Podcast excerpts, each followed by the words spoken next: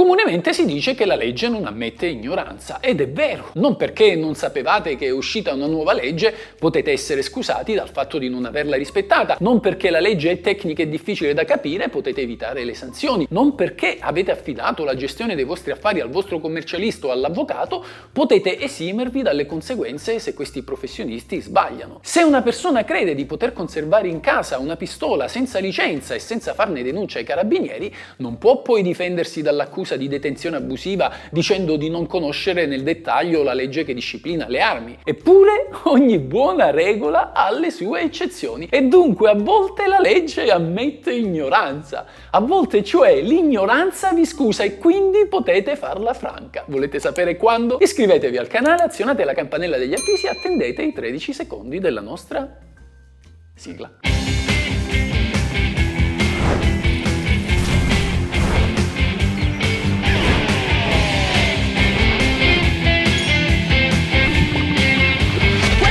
La legge.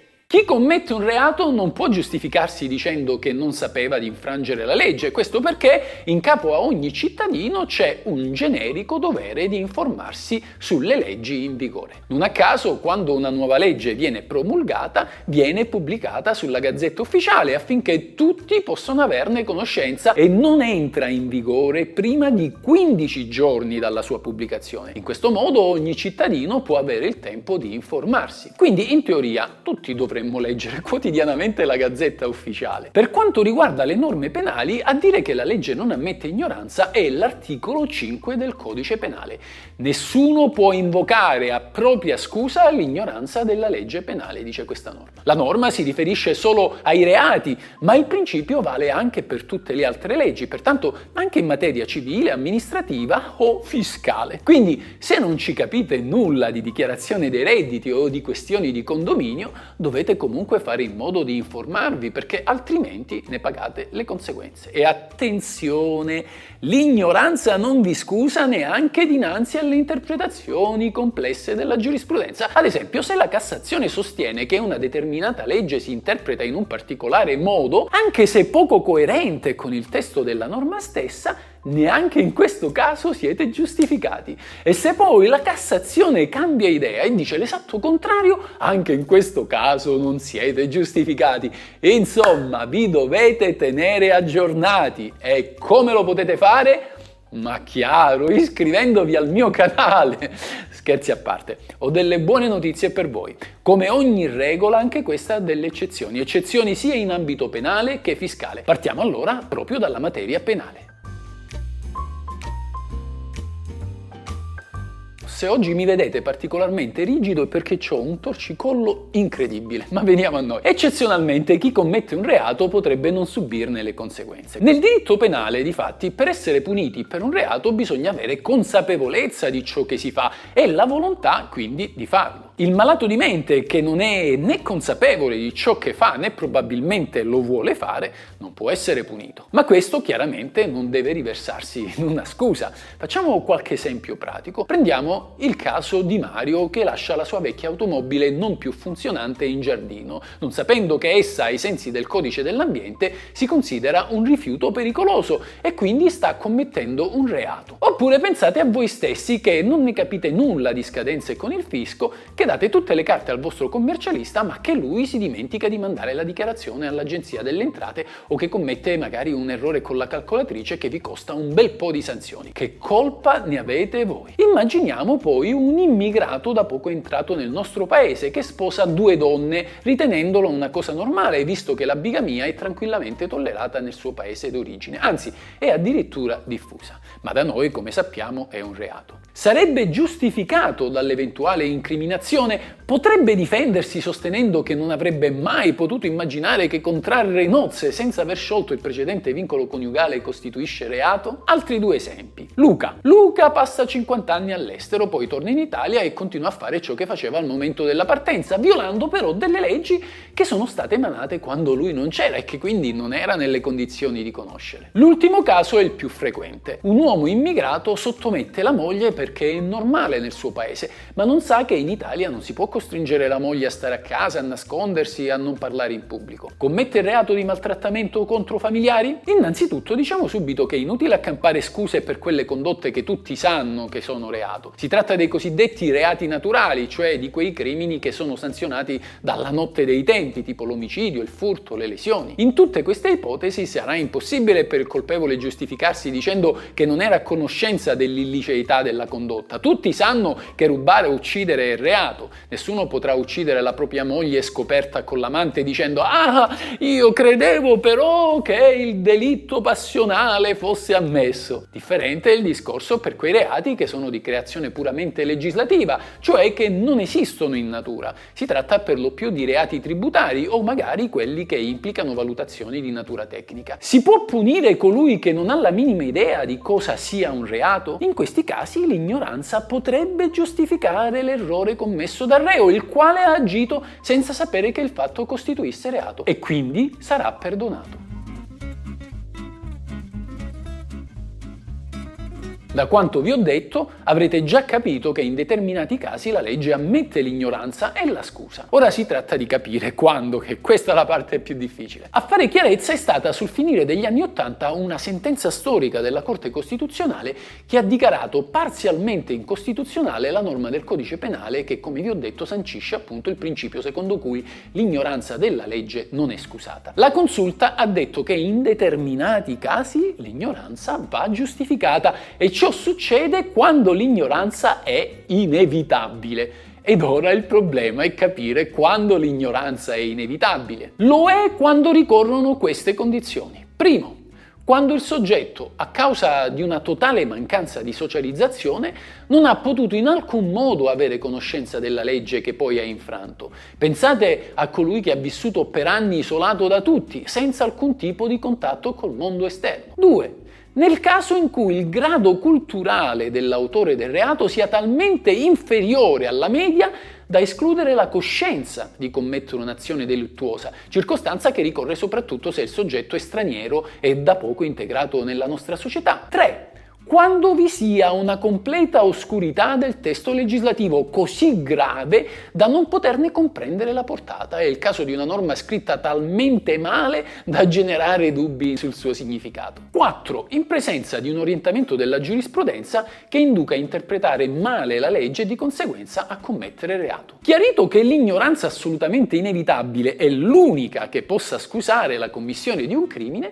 vediamo alcuni esempi in cui la mancata conoscenza della legge può comportare una soluzione. Ad esempio, è scusabile l'ignoranza della legge da parte dello straniero, che da poco in Italia è incapace di comprendere la lingua e quindi chiede assistenza a professionisti del settore giuridico e ciò nonostante commette reato perché è mal consigliato. Secondo la giurisprudenza, il medico, detentore di due pistole regolarmente denunciate, che si presenta alle forze dell'ordine per denunciarne una terza, non commette reato se le autorità lo rassicurano circa la correttezza della sua condotta, nonostante la legge proibisca proibisca di detenere più di due armi da sparo senza la licenza di collezione rilasciata dal questore. In questo caso il medico, pur essendo una persona integrata e culturalmente preparata, con tanto di laurea e specializzazione, non è esperto del settore delle armi e si è affidato alle forze dell'ordine affinché lo aiutassero. Egli quindi ha agito dietro consiglio di persone qualificate, ignorando totalmente di violare la legge. Diverso sarebbe stato se lo stesso errore fosse stato commesso magari da un avvocato o da un'altra persona esperta di diritto. In un'ipotesi ipotesi del genere l'ignoranza della legge penale non può scusare, in quanto si presume che il professionista legale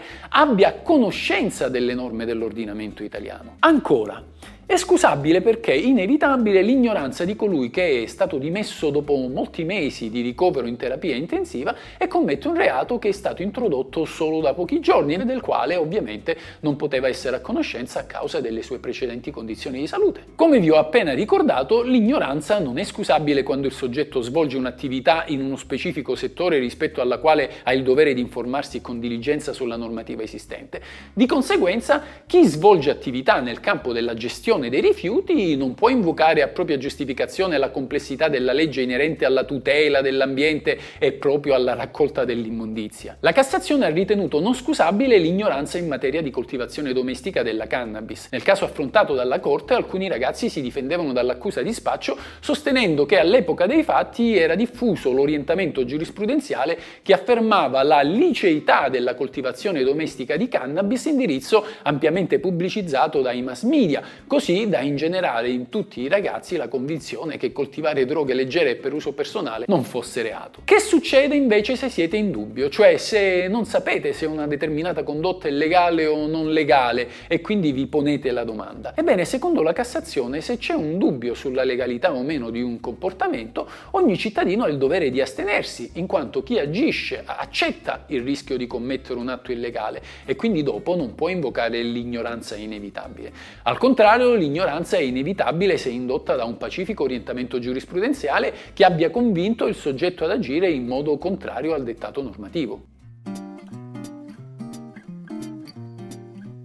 E veniamo agli errori che il fisco vi perdona. Non tutti lo sanno, ma anche in ambito fiscale, in determinate situazioni, la legge ammette ignoranza, o meglio, ammette l'errore. Succede quando ci sono di mezzo le tasse, se lo sbaglio è determinato dall'incomprensibilità della norma tributaria o dal fatto che sul medesimo argomento i giudici non si sono ancora messi d'accordo e hanno magari opinioni contrastanti. Ebbene, in questi casi non si pagano le sanzioni, ma chiaramente la tassa a monte va pagata. Vediamo singolarmente quali sono sono queste ipotesi.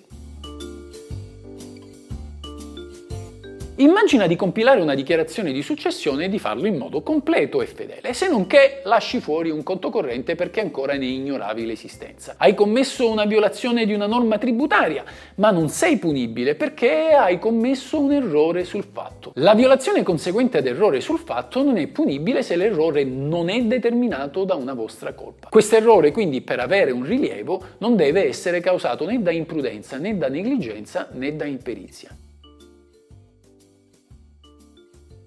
Ora immaginiamo di non poter versare l'IVA di una fattura molto elevata emessa nei confronti di una pubblica amministrazione perché questa è in grosso ritardo sul pagamento dell'importo che ci è dovuto. In questo caso stiamo commettendo un'irregolarità fiscale che tuttavia non è punibile in quanto determinata da una forza maggiore. Questa causa di non punibilità si verifica in presenza di eventi eccezionali che determinano in modo necessario ed inevitabile il comportamento del soggetto, comportamento chiaramente illegale. Pensiamo Pensiamo anche alla inosservanza di adempimenti fiscali dovuti all'impossibilità di rinvenire documenti a causa magari del crollo di un edificio.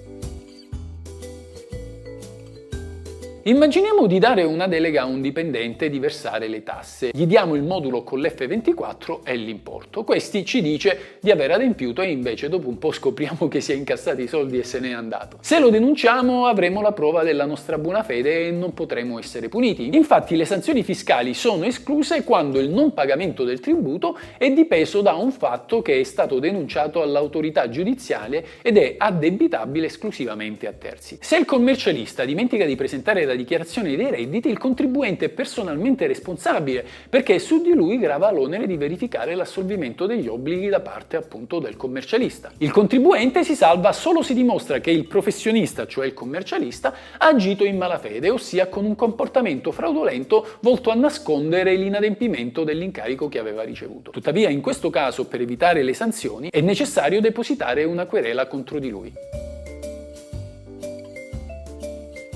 Dicevo che la legge tributaria ammette gli errori dovuti a ignoranza quando questa ignoranza è stata determinata dalla stessa formulazione della norma, vaga e incerta anche per i giudici. La Cassazione ha indicato numerose ipotesi che possono rientrare in questa categoria, come ad esempio la difficoltà nell'individuare le norme applicabili al caso concreto, difficoltà dovuta magari al difetto di esplicite previsioni di legge, o la difficoltà di interpretazione della norma giuridica, o ancora la mancanza di informazioni amministrative, ad esempio le circolari la loro contraddittorietà la mancanza di una prassi amministrativa o l'adozione di prassi amministrative contrastanti, la mancanza di precedenti giurisprudenziali che possano chiarire come una norma debba essere interpretata. In pratica si verifica quando i giudici non si sono ancora pronunciati su questa fattispecie. Ed ancora la formazione di orientamenti giurisprudenziali contrastanti, magari accompagnati dalla sollecitazione da parte dei giudici di un intervento chiarificatore della Corte Costituzionale, o ancora il contrasto tra prassi amministrative e un orientamento dei giudici, o infine il contrasto tra opinioni della dottrina. Bene amici, adesso è chiaro, in questi casi, ma solo in questi, se violate la legge, la vostra ignoranza vi scuserà. Questa è la legge.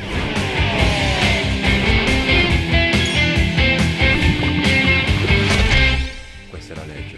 La ringrazio, questa è la legge. Ciao amici, se vi interessa sapere cosa dice la legge, come va interpretata, cosa si può fare e cosa non si può fare, il tutto in un linguaggio semplice ed accessibile a tutti, iscrivetevi al mio canale, questa è la vera legge.